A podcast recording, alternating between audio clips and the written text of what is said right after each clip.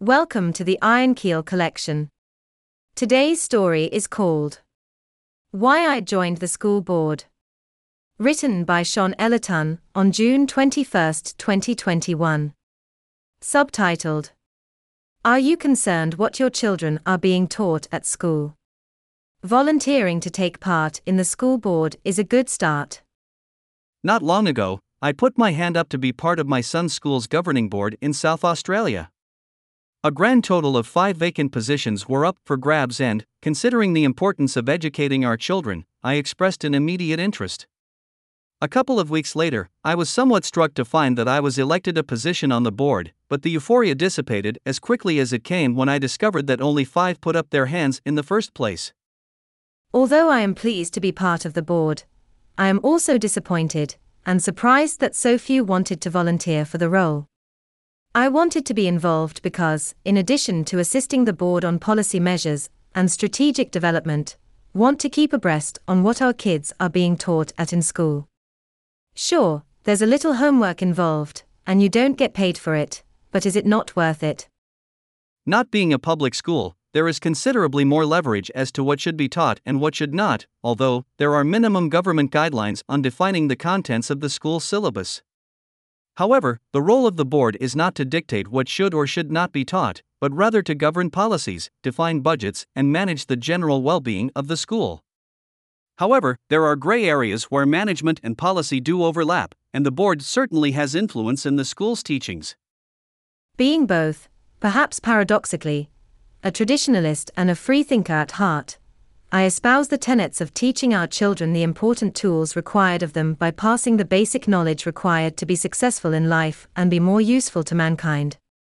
As for some of the popular narratives of the day generated by mob mentality, without established merit, many have no place in our educational system, in my opinion.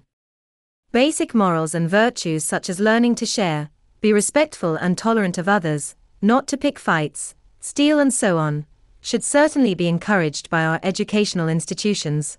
However, children tend to adopt most of these values through their families and shared experiences with other children, such as in team sports, hobbyist groups, and the Scouts, or other similar organizations.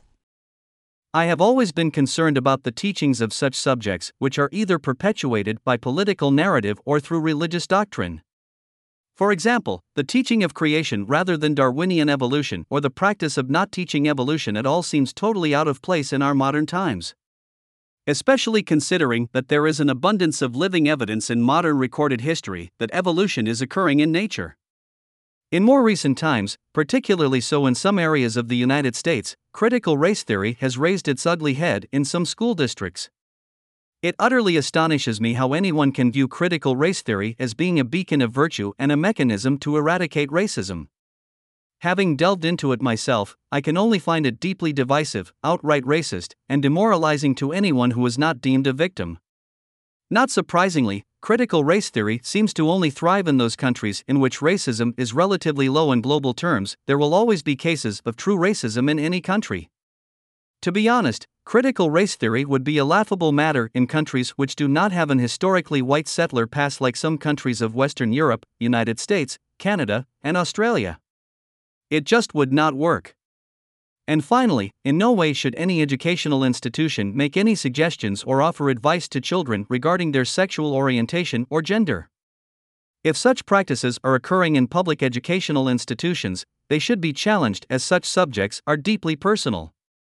Public institutions, school bodies, and other governmental bodies are committing grand acts of overreach when they meddle into these most personal of affairs. They should still, however, preserve and maintain the values of free speech, at least in those nations where free speech is protected. But who challenges such unwholesome practices?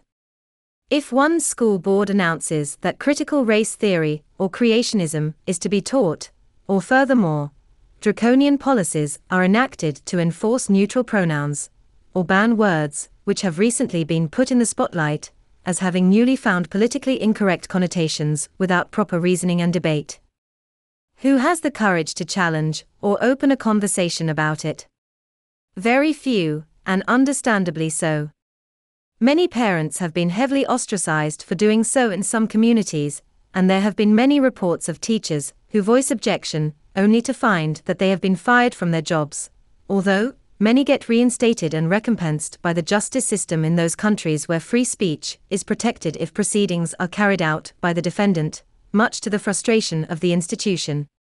Perhaps, a lesson is to be learnt here that, in future, such institutions need to exercise better tolerance than carry out their own bizarre acts of fair game, an obnoxious tactic used by the strange cult of Scientology to destroy their enemies through intimidation, doxing, and rumor spreading. As a parent, I take as much time to teach my child on such subjects which will be of benefit, have an immediate interest to both of us, and unlikely that the school will teach until more advanced years.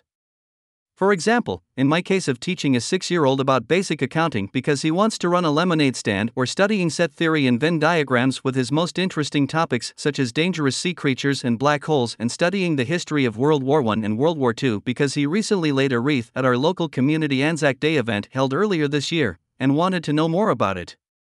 Naturally, I expect any respectable institution of education to teach history as fairly and objectively as possibly with least bias. There are some schools, purportedly, that express an interest to teach bizarre notions that the Holocaust never existed or that, the United States, was founded in 1619. Which, of course, is utterly incorrect. The teachings of mathematics, science, and English offer less latitude with respect to distortions of the truth, however, these subjects are not immune to corruption either.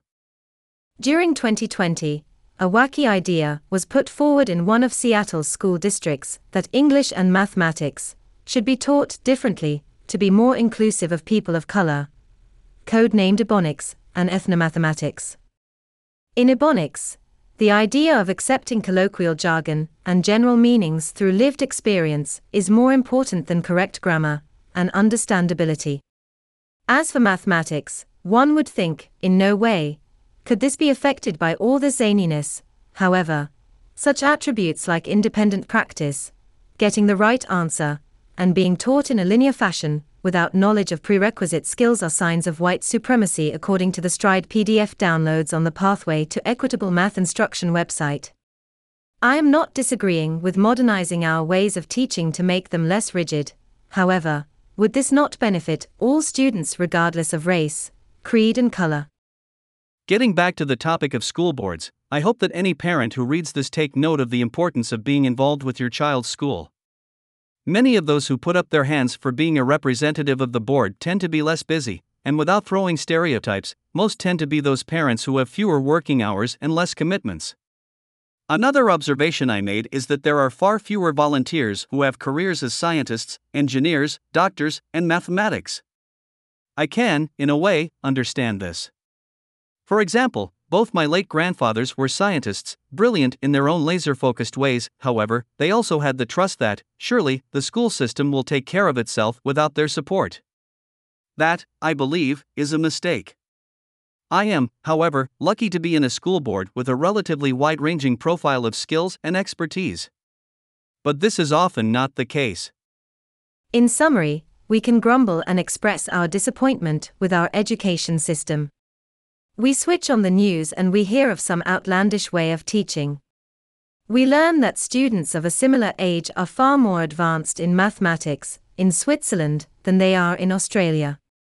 We discover that some schools are putting more emphasis on social sciences rather than core subjects. And so on.